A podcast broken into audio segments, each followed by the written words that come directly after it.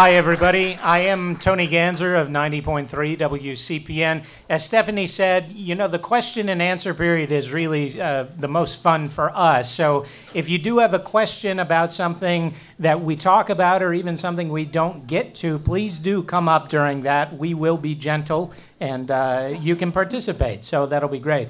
Uh, I'd actually like our panelists to introduce themselves, uh, say a few words about themselves before we get going. Uh, Reza. Hi, my name is Reza. Um, I'm an I T project management by profession, but I have been an activist within the Persian community for past twenty years in United States and recently in Cleveland. Milena? Good evening. Milena Sterio, professor of law at the Cleveland Marshall College of Law at Cleveland State University. Nida. Uh, good evening. Nida Zawahri. I teach at Cleveland State University in the Political Science Department, and I am an associate professor. So, Nida, maybe we stay with you for this uh, first question, which is really setting the table, because it seemed for a while there that uh, the headlines were all about World War Three, that what was going on with the U S and Iran uh, after the assassination of General Qassem Soleimani. So maybe if you can start there and talk about what happened to bring us to this maybe new phase or new chapter or half chapter of relations between the U S and Iran. Okay, so do you want the beginning leading to to the assassination, or do you leading, want after? Yeah, leading up leading to, to the assassination and who was General Soleimani? Okay, so um, I I would say that when the United States pulled out of the uh, agreement on um, the Iran nuclear deal agreement in May of twenty eighteen, that kind of set the tone. It really... Um, It really upset the, the Iranians, clearly because they invested heavily in it as a way to join the international community. And um, so President Rouhani, who is a liberal, um, invested a lot, and it was really important for them for this to succeed. And then they started um, demonstrating their anger with the United States. So President Trump imposed sanctions on Iran, and those started hurting the Iranians very much. And as a result, you had this, what we call tit-for-tat strategy, where um, Iran would uh, demonstrate its power in the Strait of Hormuz, for example, or um, it had its proxies respond. Um, and President Trump did not take any action. I think what really pushed him over the edge was um, in Iraq, what happened with the U S embassy in Iraq and how it was stormed um, by protesters that are seen as proxies for Iran. And that pushed him over the edge.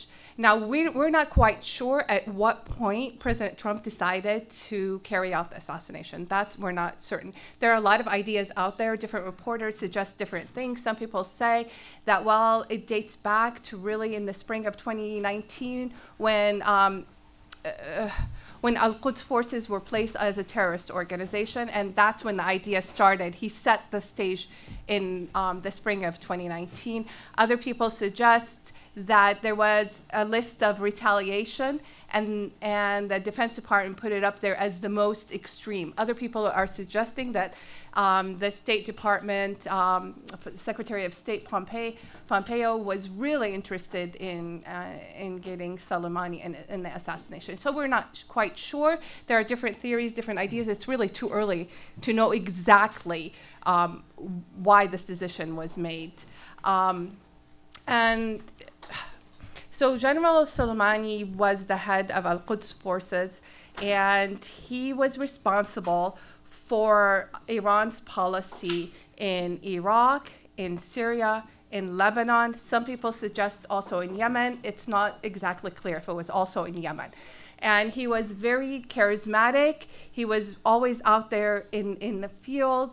He had a lot of followers um, in, um, in the proc. in terms of the proxies that were supported by Iran in Iraq, in Syria, and um, in Lebanon. Uh, some people say that he was placing himself to be to run for the presidency. We're not quite sure of that, but he was certainly very popular, very, very influential. He had a direct contact to the supreme leader, Ayatollah Khomeini. Um, so he was seen as a very important player in the government of Iran. Uh, So that's it. Yeah, yeah that's a that's a good primer. So we have this central figure who, at least from the United States point of view, looks to be orchestrating a lot of Iranian proxies in regions where the U S is also orchestrating its own proxies for different battles. So Milena, when we come to this conclusion that the United States is going to assassinate the general of a military, is this even legal? I mean, I guess the United States does a lot of things of, of questionable legality, but in this particular case for assassination, what what are the two sides of this argument? So, so, or is there only one side? So th- there are two different issues when it comes to this. There's the legality of the strike under international law, which is binding on the United States, and then there's the legality of the strike under domestic constitutional law. So first, let me just briefly tell you about international law. Under international law, when a nation wants to use force against another sovereign nation, it needs to obtain United Nations Security Council authorization. In this case, that clearly had not happened and what was not going to happen. And then the other way that a nation can use force legally under international law against another sovereign nation is in self-defense. So here the argument in favor of self-defense would have to be something like Soleimani was actively engaged in planning attacks against the United States that were imminent, that were about to happen. So far, the United States has not really shared any intelligence information. It, I guess it could be true that he was planning imminent attacks against the United States, but we simply don't know because the United States has not released any kind of intelligence information that would back this up. And under international law, if a nation is using force in self-defense, it's supposed to, under the United Nations Charter, um, report this back to the United Nations and say, we use self-defense on this date under these circumstances because of X, Y, and Z. You know, that has not happened. So under international law, very difficult to say that this is legal unless you somehow accept this self-defense argument. Under domestic law, there are very important constitutional issues at stake. Um, does our president has have the authority under the Constitution to use force unilaterally without congressional authorization? Or in this particular instance, does he actually have congressional authorization to use force? So there have been there have been congressional authorizations for the use of force against al-Qaeda and also in Iraq in the wake of nine eleven. I think it's a stretch to say that those two authorizations for the use of force, which go back to two thousand one and two thousand two, authorize the U S to use force in two thousand nineteen. And, and I'm really worried that if this continues to be the justification, that our children and grandchildren will be discussing these issues like fifty, sixty, seventy years from now, like, oh, does the two thousand one A U M F authorize the U S to use force in, you know, two thousand seventy? Uh, probably not. Um, the other way that the president can use force constitutionally is under his inherent authority as commander-in-chief under the Constitution. Um, if the president does so, he is constrained by the Constitution in the sense that he's not supposed to wage a war. It's supposed to be a, a short-term hostility that the president engages in. If the president engages in a war, then he's supposed to go back to Congress and seek congressional authorization for, for, for a proper war. And then there's also this statute called the Authorization to Use mili- uh, the I'm sorry, the War Powers Resolution, which also says that a president, if he or she uses force, is supposed to go back, report to Congress as to why force was used, and then within sixty days, the president is supposed to either cease using force or seek congressional congressional authorization to use force. The Trump administration has informed Congress of this use of force, but has actually classified its report to Congress, so we don't know what the Trump administration reported to Congress as to why this stri- the strike was um, necessary. So just quickly, is this precedent setting, or do we not know because everything's classified still? Well, in international law, it is precedent-setting in the following way. It's precedent-setting because this is really the first time that force was used against, in this manner against a state actor. Force had been used against individuals designated as terrorists, but who were for the most part non-state actors. This is really the first time that force was used against an official military leader of a, so- of a sovereign nation. So in that sense, I think it is precedent-setting. So even though the uh, Revolutionary Guard is called a terrorist on, on a State Department list, This is a totally different classification. Well, I mean, President, what's really problematic, too, is that President Trump actually designated the entire Iranian military relatively recent, recently as a terrorist organization. That in and of itself is unprecedented. So Soleimani had been on this official terrorist list by the State Department and the Quds forces, but President Trump actually designated the entire Iranian military as a terrorist organization. That That is extremely problematic. So as many of you probably know, following the news, we have this assassination. There are all these headlines wondering what Iran was going to do. What was the retaliation going to be? Uh, there were missiles launched into Iraq, which targeted U S military bases. Only recently did we find out that dozens and dozens of U S military uh, servicemen and women were uh, injured, uh, suffering concussions. There was also the tragic Uh, firing upon a passenger jet in Iran. And Reza, maybe you can talk about the reaction uh, in the Iranian community to all of this going on, because it seemed like there were protests beginning to swell in Iran as this tension was building, and then this, this missile hits a passenger jet, and it seems like things fizzle or maybe t- take a breather after that. You have a sure. comment?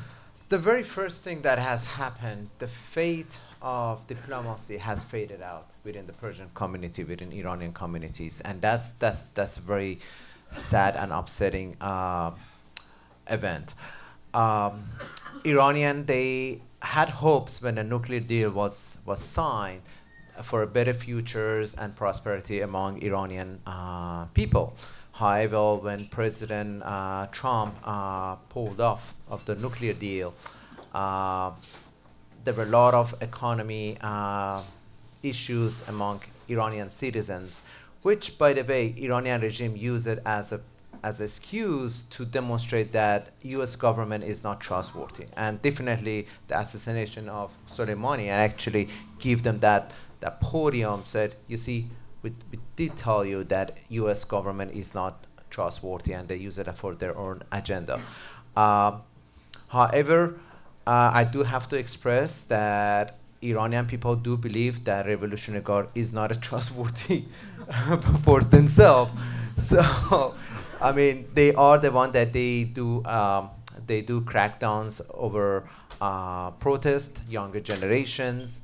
So when the, the airplane was shot down by, they call it accident, it's still too early to, to, to, to say that it's purely accidental. However, when that was shot down, they tried to cover for three days. When the news broke down on the international pressures, there were a lot of demonstrations and a lot of, uh, still a lot of grievance going on at, at, this, at this stage. So. Uh, Soleimani was actually trying to be named as a hero who saved Iran from ISIS. Um, a lot of Iranians believe that, and that was one of the reasons you saw mass, massive funeral going on post these assassinations. However, the Revolutionary Guard itself is totally under questions and not being fully supported by Iranian people itself. Hmm. You know, looking back at headlines, even from October, Uh, the, dealing with Iran and the U S, it was a totally different word, world. We were thinking about um, attacks on Saudi oil facilities and how Iran may have been trying to position itself in a stronger uh, position vis-a-vis Saudi Arabia and then hitting the U S that way. We were also thinking about the crackdown on citizens in Iran and protests, the internet being shut off and not really knowing what was going on in Iran. And now here we are in, in a totally different space. I wonder if you can talk about how, Nida, maybe begin, um, how things have changed even in the last five, six months. And is there any way to tell which direction we're moving in this relationship, or is it still too fluid? Because it seems like so many individual events are influencing the direction and how we're thinking about this relationship. In terms of the U S-Iranian relationship? Yeah. Okay, so yes, um, there were moments in early January where we were all worried about a war, because one of the things in okay, so I'm a professor, I, I'll bring you a theory. So one of the things we worry about in international relations is that things spiraling out of control, a tit-for-tat strategy leading to a war that nobody ever wanted. Um, but it is, you know, people are believing that Iran's response, the retaliation, um, was pretty tamed, right? The ballistic missiles really didn't result in a single death. Yes, we had about fifty um, head injuries, but not a single death. So it almost seems as they wanted to retaliate, but not seriously retaliate. And I, the Iranian, the Iranian regime is a very rational actor. At the end of the day, they're out for survival. They're not out for suicide, right? So they realized not to take on the hegemon, Um, the United States. So I think in terms of the Iranian regime, they're rational actors, they're not likely to go into war. And in terms of President Trump, um, domestically, the issue of another Middle Eastern war is extremely unpo- not popular. Um, the, there's a study at um, Boston University by Professor Crawford um, that calculates the cost of for the United States of Middle Eastern wars from uh, twenty eleven and, and uh, from I'm sorry from nine eleven until now, uh, the Iraqi war, Afghanistan, um, and Pakistan, and all of the region and Syria, and the results are um, six point four trillion dollars, and about eight hundred thousand over eight hundred thousand lives lost. That's from Boston University. The study. Um, so domestically, President Trump, I don't, at this moment, especially with the elections coming on, I, there's no interest in, in a war. There are people, outside actors, that are quite interested in a war, but I think at the moment, um, especially when he came out afterwards, said there's no lives lost, you've responded, I think there was tremendous nervousness on his part that I don't think that he is interested in a war. I think what will happen is that you're going to have proxies. Now, can Iran control its proxies and how their proxies retaliate? I think you're going to have this low-grade tit-for-tat that, that goes on.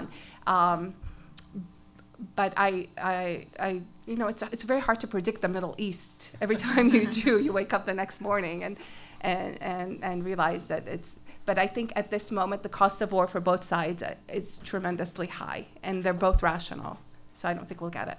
Reza, do you have thoughts on that, kind of the trajectory we're moving? Sure. I tend to agree with Neda. Uh, we're going to see a lot of proxy wars. We're going to be a lot. Uh, we're going to see a lot of activities uh, outside Iran, outside the borders. Um, I do agree that U S government is. It's not to its, been, it's, uh, its best intention to get in, in, into war. Iranian government is not interested either.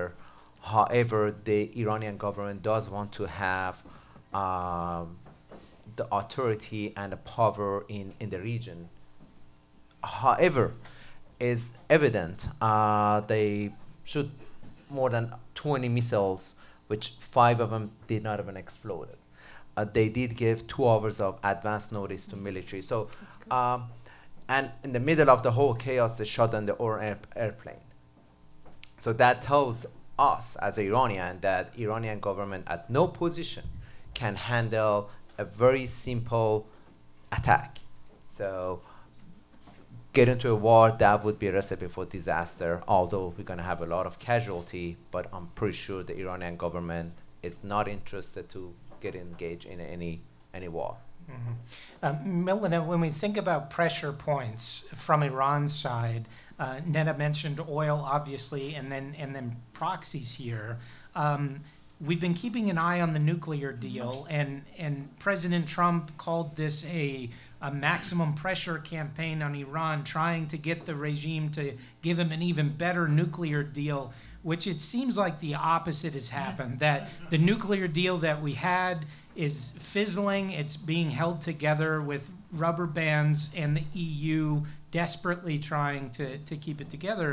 Um, Uh, but it, what has been gained here? So can can you talk about the nuclear deal and, and where we're left now with all this maximum pressure? Sure. So uh, most of you probably remember the Iran nuclear nuclear agreement, formerly known as the Joint Comprehensive Plan of Action, was President Obama's signature diplomacy piece in the Middle East. It was signed back in two thousand fifteen by the U S, U K, France, E U, Russia.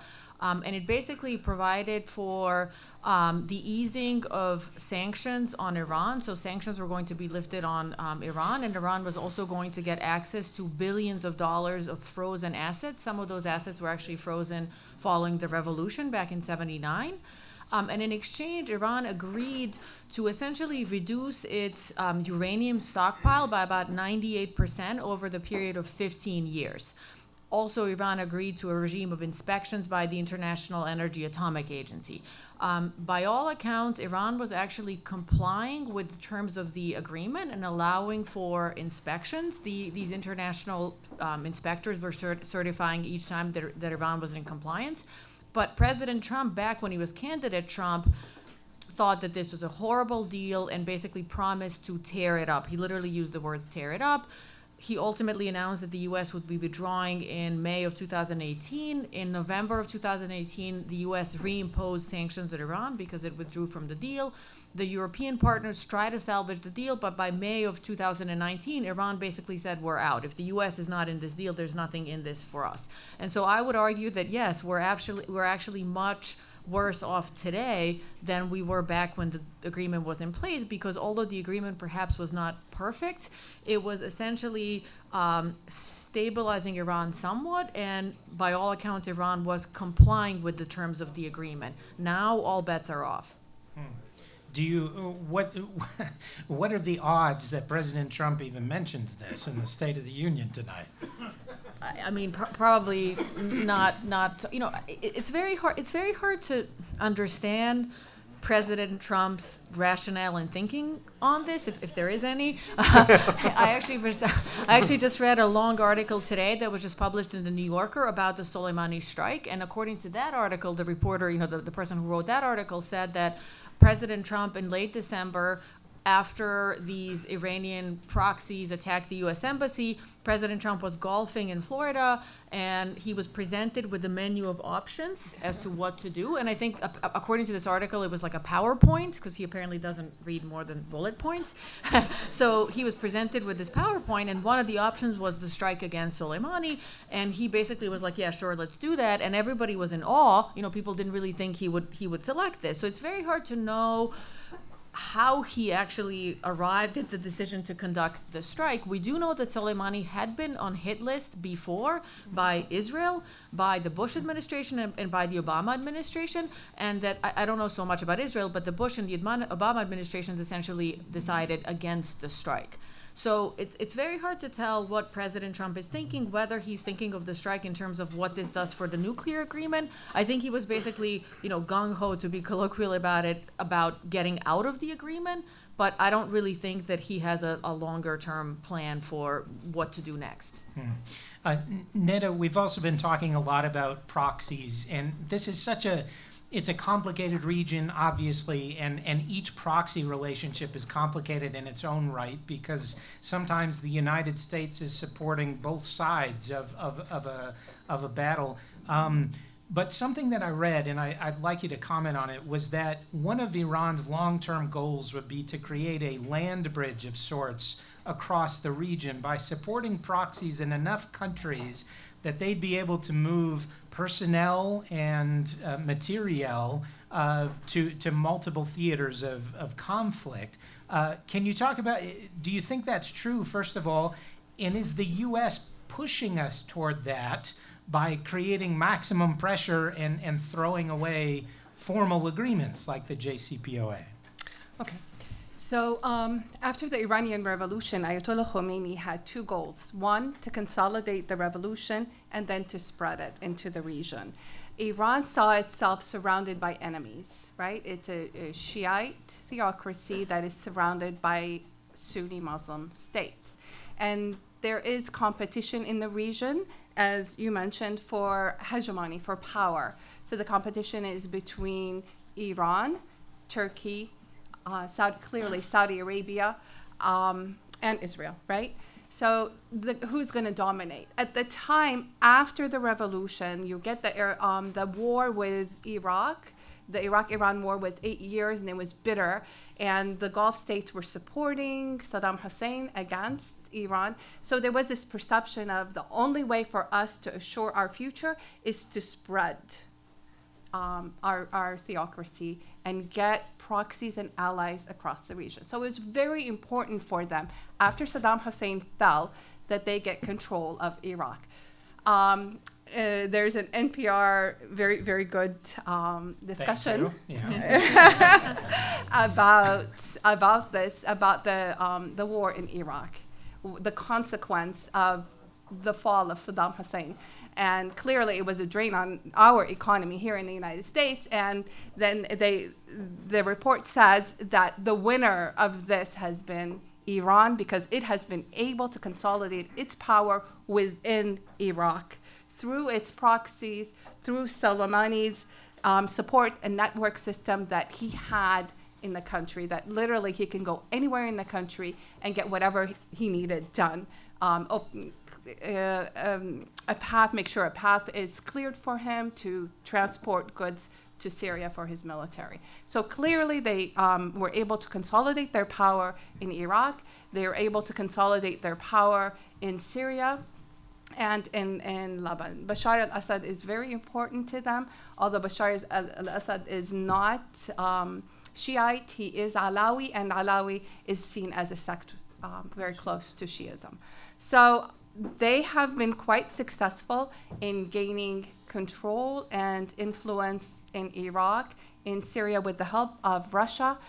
And incidentally, we cooperated, the U S, and well, they didn't, it, we don't have direct proof that there was cooperation, but they were on the same side in battling ISIS in Syria and in Iraq.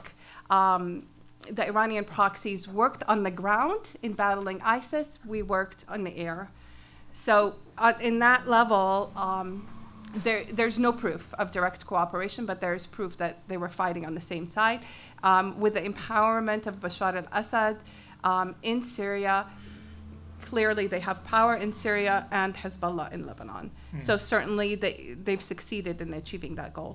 Yeah, I read an article here by Stephen Cook. It's titled, "There is Nothing Left for Americans to Do in Iraq." And it says the sooner U S policymakers realize that it's lost, the better, uh, which seems really unfortunate with all the blood and treasure which was lost in Iraq um, by the U S and, and allies, obviously.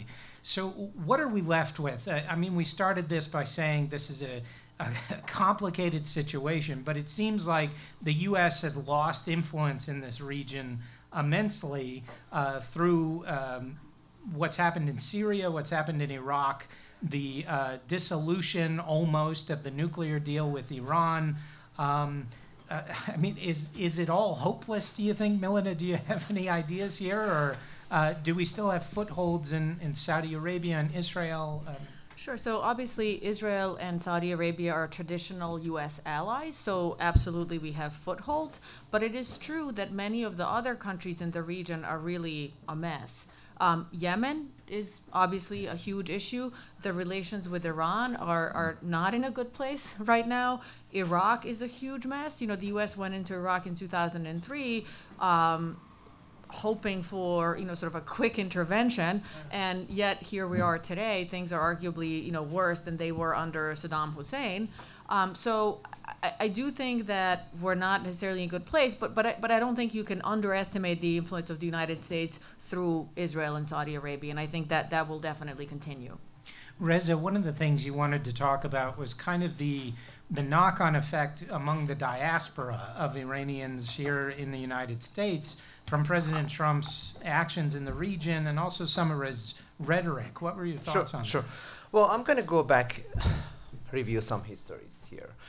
nineteen fifty-three, there was a coup that it was orchestrated by C I A, and they actually managed to take one of the elected officials, Doctor Mossadegh, out of the power and bring back Shah into uh, to power. So Uh, clerics, Islamic clerics, they actually use that excuse to show that, oh, you know what, we don't want to have any in, any foreign uh, influences or interventions in our internal affairs.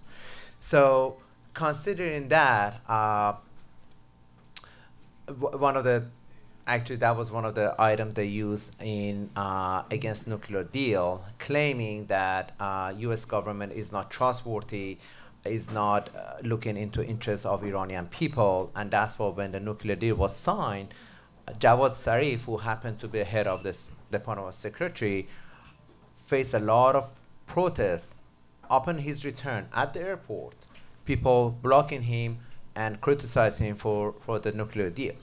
However, when the President Trump came to office, the very first thing he did Uh, one of the first things he did, he passed a travel ban, and that actually penalizing the Iranian citizens. Uh, I have my friends who's sitting here, and he's simply not able to get his green card because of the policy that he put in place.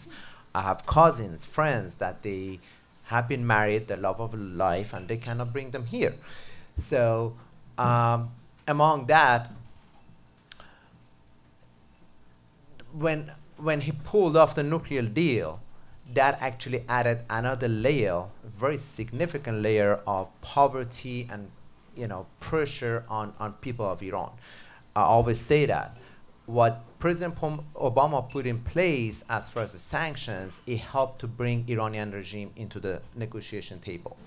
What President, T, uh, President uh, Trump did from that point forward, it doesn't, The, the only people are hurting all the people of Iran.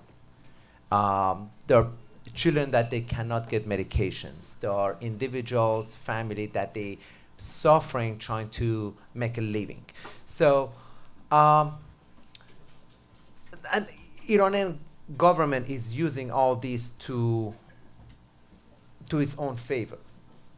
So one thing that we need to to uh, to go back and look at the history and learn from it. For past forty years, Iranian and Iran and U S relationship has not improved. It's getting worse by day by day.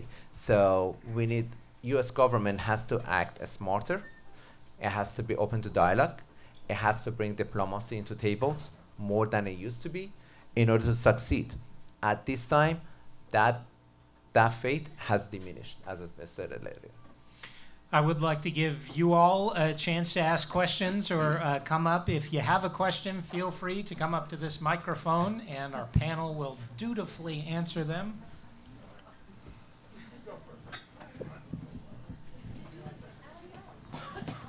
Uh, just to Reza, to continue some more on what you were saying, how is this affecting the Iranians that are here, living here with us in the U S? Sure. Um, very interesting question. Thank you. It has actually, ha recently, it has been a lot of impacts uh, on us. Uh, just, just about three weeks ago, we had a large crowd of Iranian Americans who happened to be American citizens passing uh, the border.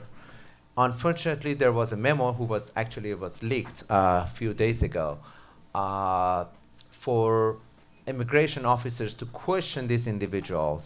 Uh, the pictures surfaced from family with young children as young as two years old, three years old, uh, kept or detained at immigration office in Washington, state of Washington, uh, coming back from a holiday, uh, visiting friends and family in Vancouver. So. And there are, I have individuals, and I know many, many of them.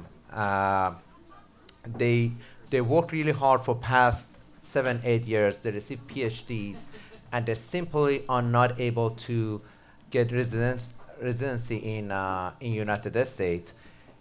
And they have family members and ties that they cannot come to U S United States to visit them, or they're not able to travel back home. So I. You know, I, I, I'm, I, I do understand Iranian government is not a government that we want to have a relationship with. I totally get that. But we, we are penalizing hardworking, highly educated individuals that they have come here to have a better future, and they're contributing to the society to a great deal. Just Iranian Americans in uh, Cleveland area, I would say about ninety percent of them, they hold PhDs or they're doctors or physicians that they have come here to practice at one of the most prestigious healthcare in the United States. Now, many of them, and I know I would say more than one hundred individuals that they are having, paying heavy price for the policies that the current administration has put in place. Thank you very much. Thank you. Next question, please. Hey, also for, for Reza. Um, so the United States is a country of immigrants. We have large diaspora populations, and uh, a lot of times they, they mostly seem to be uh, amping up the the conflict between the United States and other countries. If you look at Venezuela, you look at the Cuban diaspora p- uh, population. Um, uh, but there's an opportunity maybe for diasporas to contribute to more of a, a positive relation between countries. Uh, I wonder if there are ideas or programs that uh, you would suggest for diaspora populations that uh, could help improve relations between the uh, Iran and the United States. Thank you. Well, no, no pressure. no. Well, that's a, that's a that's a very good question. Um, one thing which I have been very vocal about it, and a matter of fact, uh, for past couple of weeks, I've been asking my fellow Iranian in the United States to get engaged, uh, to be involved in in, in the community, to. Um, Make sure they to open a dialogue. The other things actually uh, we need to uh, I need to emphasize. Um, I'm not really sure how many of you have seen me on Facebook or, or other uh, media channels. I did have an interview with Channel five News a uh, few uh, weeks ago, and one thing which I did address: Iranians have to be have to be more present. They have to be active. At the same time, I do expect uh, my fellow Americans to educate themselves more about the regions, more about the culture, uh, not to limit themselves to one source of uh, information. Uh, Google is the first stop, you know. Um, during elections, uh, two thousand sixteen, I had a lot of conversations with many, many, many individuals, and when I fact-checked some of the statement was made back then, they said, "How do you know?" I said, "You know what? It's it's just a simple research." So that's that's something that it has to be a, a very fundamental change on both sides. Uh, Iranians have to be involved, which many of them they actually have a fear to do so, because of the fact. Just I'll give very example, and my wife actually sitting right there. Mm. She said, "Be careful what you say because it's broadcasted, and we have families in Iran." Mm. So there are a lot of crackdowns. At the same time, um, Iranian um, as, uh, Americans have to be more open to learn and explore and have a communication with different people, different ethnicity, without judging them. Thank you. Yeah. If I can just add, I do think, just following up on your point about, I do think that there's a lot of misinformation about Iran in the United States in general, and I think that the average American actually um, thinks that Iran is some super extreme Sharia practicing nation. Most Iranians are, b- by my understanding, very moderate. Um, and I think our traditional ally, Saudi Arabia, actually practices a much more strict and conservative form of, of, of Islam. So, you know, I think there's a ton of misinformation or lack of information about Iran, and perhaps that's one place where the um, diaspora could, could play a, sure. a role. Sure. Yeah, thank you. All right. So uh, my question is for Doctor Zawahri, but again, it can go for anybody. So although both sides have right now seized military Um, tensions, but war is not really limited to military action. Um, based on the based on the definition of hard power um, used by state actors, the usage of economic sanctions is commonly used to influence states' behaviors um, in the way of the enforcer. So couldn't this be a sign of war as the U S tightens um, Iran tightens Iran by further U S sanctions? And could this also be a U S strategy of war that doesn't have the negative effects of publicity in the national eyes of the people? Okay, great questions. Um, so as long as you don't have a declaration of war, officially it's not a war, but it is a lower level way of fighting with each other. Um, now the sanctions, traditionally in the literature on sanctions, there's a belief that they don't work, but here they're working. Um, they are having a an impact and harming the Iranians. So in that sense, so you have a, a lower level of fighting using the sanctions, using the proxies, but it's not a, a declared war where we're, you know, challenging the sovereignty of another state. Um, now, it brings me back to the idea of what's the purpose of this strategy of sanctioning Iran in such a severe way that um, the World Bank calculated that it has impacted, lowered the G D P by nine percent. So s there is a debate, what is President Trump after? And the media seems to conclude that he's after regime change and not really renegotiating a, um, another nuclear deal according to what he wants. Because there's no, as far as we know, there is no nuclear deal two that's floating around for people to look at and to negotiate. Um, so uh, the idea is that he's after regime change in Iran.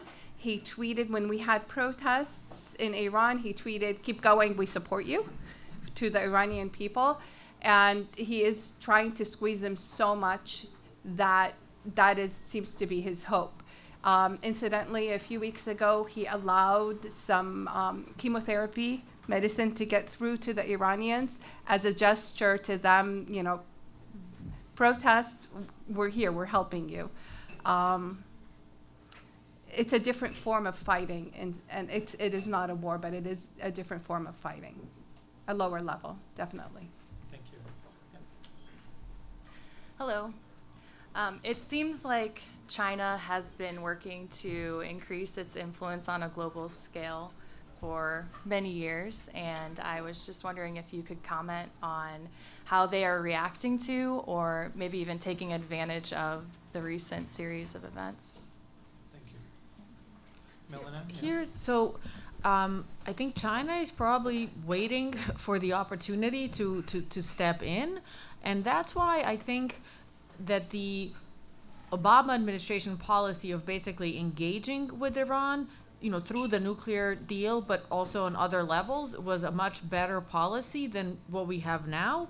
Because for the United States, I would argue that it's actually in the U S interest to try to engage with the Iranian government for the purpose of, of, of, of essentially trying to influence Iran, trying to disallow nations like China from, from, from stepping in, taking advantage of, of the situation. And then I, I would also argue that it is in the um, U S interest to try to engage the economic development of Iran. This, this is kind of not, not goes to your question, but, but it, I think it's an important point to be made. Um, there is something to be said about economic development, because when, for, for the most part, when people have jobs, when people live relatively well, they're less likely to engage in terrorism. They're less likely to sign up for a proxy and go and, and blow up things in Iraq. And so I definitely think that it's in the U S interest to engage with Iran, to engage and, and, and um, stimulate economic development for our own sake, for the sake of the world, and then also to be pragmatic about it. If we want to make sure that China doesn't exercise too much influence in the region, it, it's better for us to be there.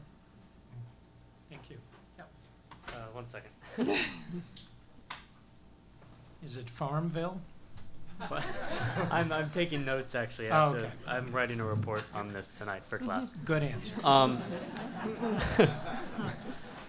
but uh, anyways, I I might have heard incorrectly, but I believe I heard uh, Professor Nida say that uh, Soleim Soleimani was a liberal in a sense. In in like what? No, what? not not okay. him. No, I no, no. So, Rouhani. So Rouhani, Rouhani President okay. Rouhani, President okay. Rouhani. So it actually comes to an important point. So there's a general perception that Iran acts as a unit, as one country, yeah. but in fact, it's highly divided. You have the conservatives mm-hmm. and the liberals that can't agree on the future trajectory for the country. The liberals are much more interested in globalization, joining the world, whereas the conservatives are um, the exact opposite. They're less friendly towards the United States and more hawkish foreign policy. All right, thank you so much. Sure. Thank you.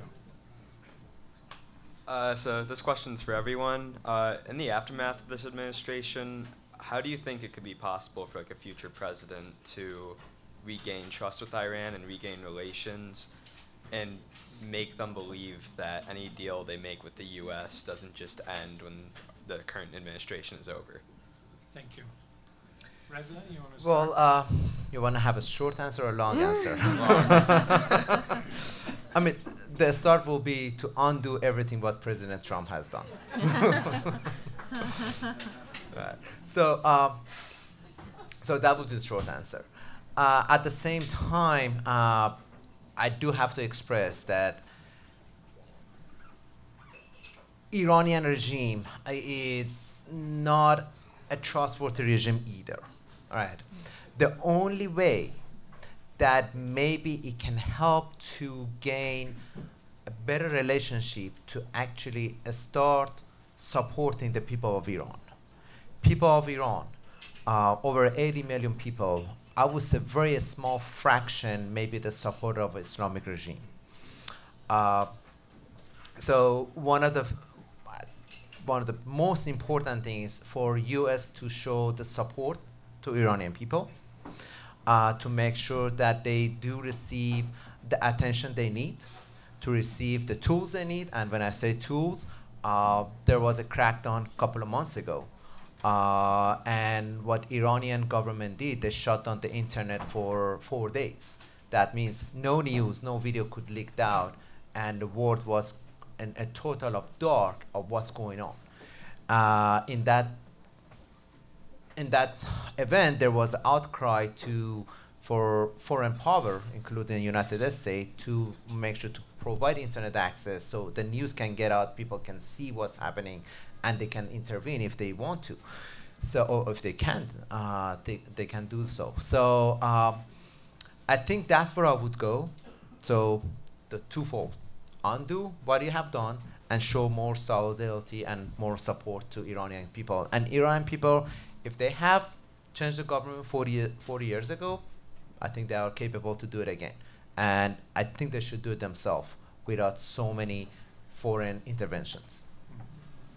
So I, on that last point, I totally agree. Regime change just does not work. We've seen it, you know, throughout history. It simply does not work. Um, I would say that the next, for the next administration, hopefully a different one, uh, I think it would be important to actually have a policy regarding Iran, regarding the Middle East, which is comprehensive, which is more long-term. I think one of the biggest problems of this administration is that President Trump seems to have this transactional approach where he goes from like one, one deal to the next. And when we talk about policy, when we talk about diplomacy, it's not like one deal and the next deal. It has to be a much more comprehensive policy. It has to be a set of ideas that guides us for not just the following two days, but the following, you know, several years. And so I think it would be, you know, undoing much of the things that President Trump has done and then trying to rene- re- renegotiate whether it's the nuclear agreement, but also trying to renegotiate on an economic level, trying to essentially Uh, stimulate the economic development of Iran, um, negotiating over again the unfreezing of some of the assets that have been frozen. And I think that's also a way to gain the trust and support of the Iranian people, those who are not necessarily in favor of the current regime, but who right now see the United States as the enemy, not as a as a, as a friend and a supporter, and, and because they don't see the United States as, as a friend, are much more likely to turn towards supporting their own regime or supporting China or whatever other country wants to swoop in and try to exercise power and influence.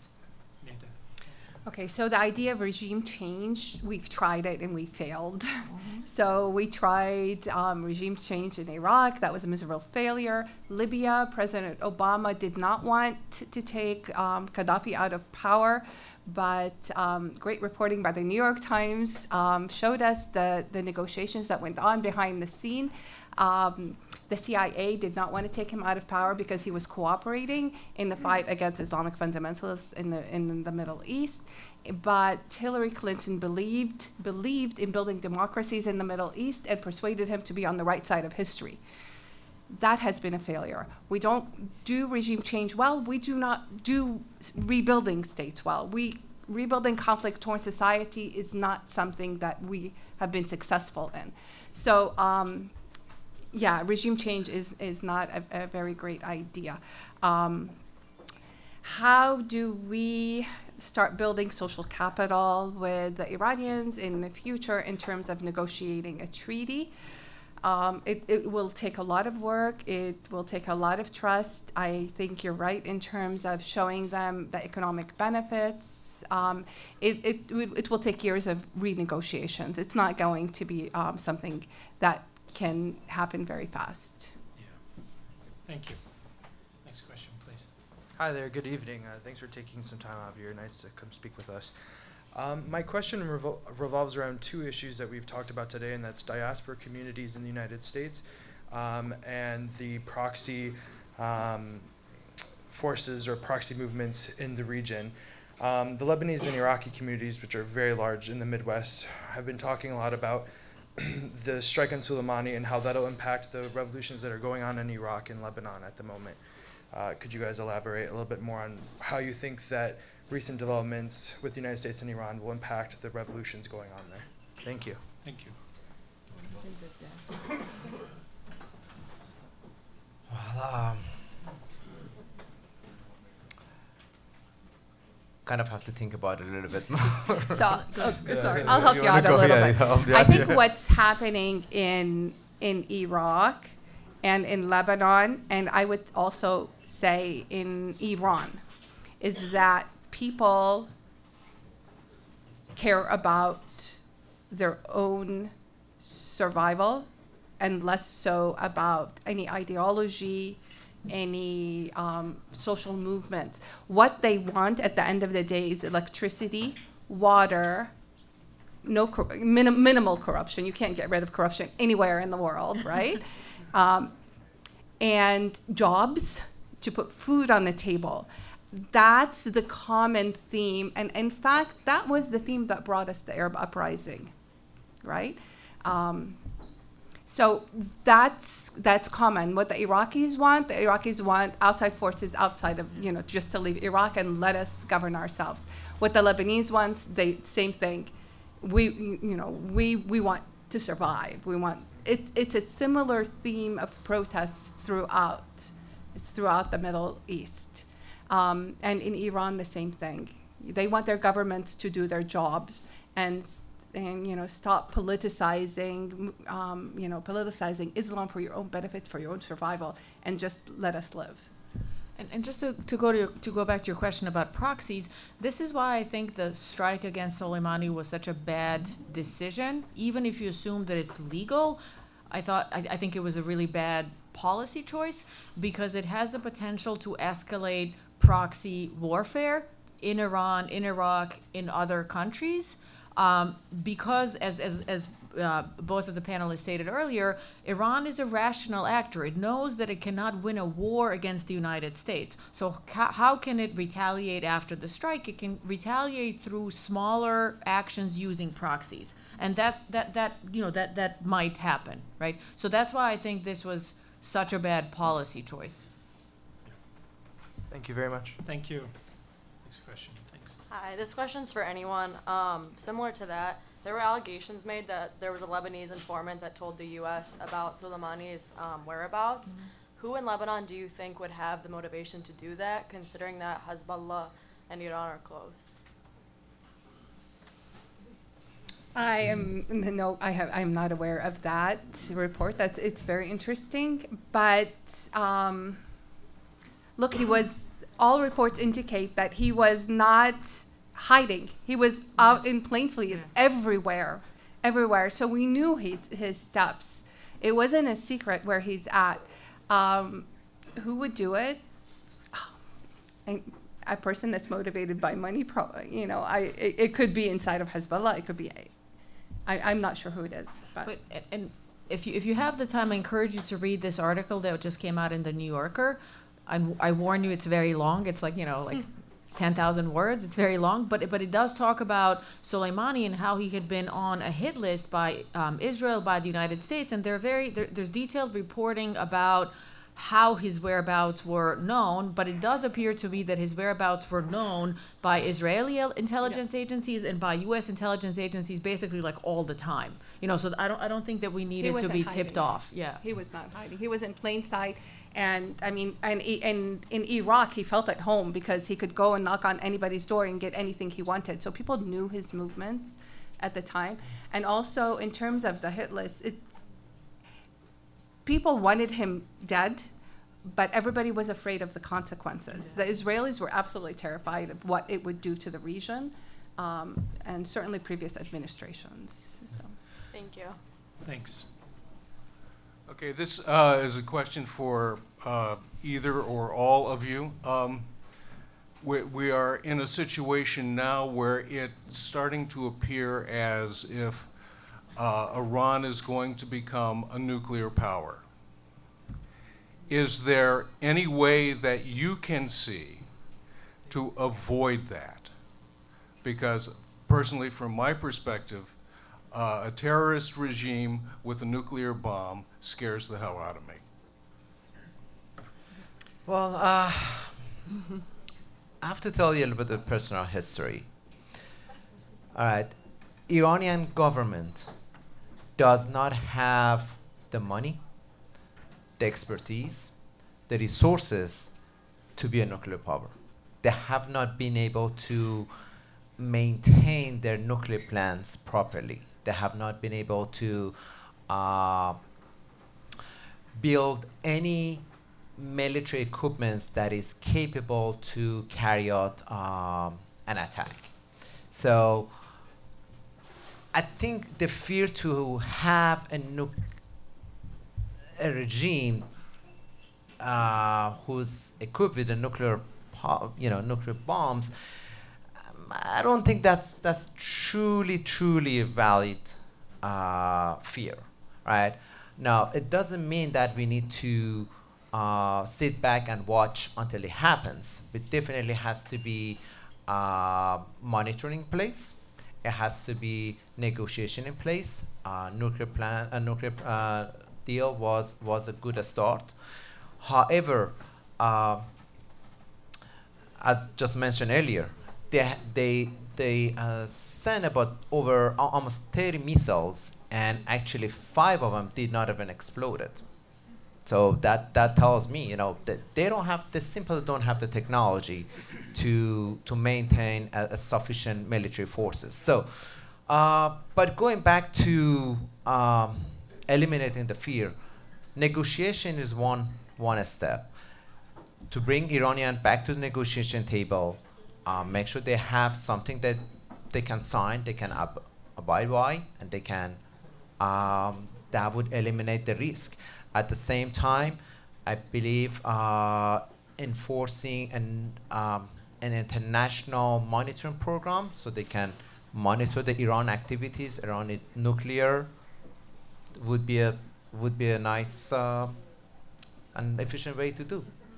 We, we we actually had that in place when the nuclear when the um, Iran nuclear deal was negotiated. That provided for inspections by international inspectors. Um, it provided for Iran promising, agreeing to reduce it, its um, uranium stockpile over the next fifteen years by about ninety-eight percent. In exchange, it provided for the lifting of sanctions. But if Iran was ever found to be not in compliance with the inspection regime, the sanctions could snap back into place. So it wasn't this indefinite, like, oh, the sanctions are lifted off forever. It was the sanctions were... You know, it was a carrot and stick approach. The sanctions were lifted, and then if Iran was not in compliance, the sac- sanctions were pu- put back on. So I actually thought that it was a very good agreement and definitely uh, a way to keep Iran in check. Yeah, counterpoint to Reza's point, you look at North Korea, you look at Pakistan, you look at how desperate a regime is, how much do they feel like they're backed into a corner, and then it's this balance of carrots and sticks. Now, if we're only using sticks anymore and the Iranian regime feels helpless, then maybe all bets are off. We don't know. So the question really is, can we bring carrots back to the table? Can we be human with each other again? Um, and time will tell. I hate that saying, but we'll have to see. Yeah. Thank you for your question. And time will tell, I guess, and I sure hope it's a positive outcome. I wanted to talk about what you were saying about we need to look at Iran and its, from different perspectives and learn as much about the people there as we can. I visited there a few years ago, and I, I was telling some friends here, I heard Rick Steves on the radio say, oh, the people come up to you and say, oh, we love Americans, we love America. And I'm like, he's really exaggerating. Mm-hmm. But it was really true. I mean, That's adults, students, kids, you want to take a picture, they're climbing on top of each other because they loved Americans so sure. much. So I think it's so sad, this recent turn of events. And I heard about the protesters are now, and I'm not sure this is true, so maybe you can help me understand this, they're now protesting against their own regime more than they are about us and, and the other outsiders. Sure, sure. Yeah, absolutely. Uh, I was born in nineteen seventy-five, and uh, we went through revolution in nineteen seventy-eight. So during uh, the Iran and Iraq war, I personally remember uh, when I was in elementary school and middle school, we had U S flag and Israeli flag on the entrance of our classrooms, which we were forced to walk over. And I was personally one of the individuals who refused to walk over it. And we've been seeing it for past few days that, you know, the people refuse to walk over those those flags. And, you know, I did that did get myself into trouble, so never numerous occasions. But, you know, we had good relationship with many countries during Shah's regime. Uh, just like Doctor Milena uh, emphasized, Iran has one of the highest level of educations among its people. So and that give them enough exposure to understand different cultures, different, uh, different um, you know, foreign relationship. So when it comes to uh, loving or love and hate relationship, Iranians don't hate anybody. You know, Iranian hates suppressions. Iranian hates um, being under pressure from their own regime to follow the the law that they are inhumans, and that's what you can see all these recent protests. Uh, Qassem Soleimani, they actually, we believe, we truly believe, when they actually take him, his body from one town to another town, all those crowds you see has been orchestrated. I have friends and family members, they told me that their boss, I mean, they work for a government-owned organizations, or uh, they were told by their boss they have to report to work, but they're not expected to work. But they are, what they are expected to actually walk to bus cells or shuttles or minibuses to get to the funeral. Yeah. And they were forced to go. Uh, the road around it, they were actually sh- uh, closed down. That's why we had about like forty, fifty people that actually died during the, the funeral services. So now when the news broke for the airplane, the down airplanes, actually more people showed up in the street protesting against Iranian regime. So that's definitely, it's, it's, it's a great signal, and it's actually it's a signal of hope that there are changes. Iranian regime has no face in their own, it's among its own people. And uh, you know, I, I truly appreciate what you mentioned. Uh, that's something we really want to hear and learn from other f- fellow Americans. Yeah. Well, thank you very much. I love my visit to Iran. Thank you. Thank you. Uh, thank you so much to the panel. Hopefully we gave you something to think about uh, in this complex uh, topic, and uh, maybe we inspired you to do more research and keep the dialogue going. So thank you. Thank you all for coming out tonight. Have a good one. Oh, thank you.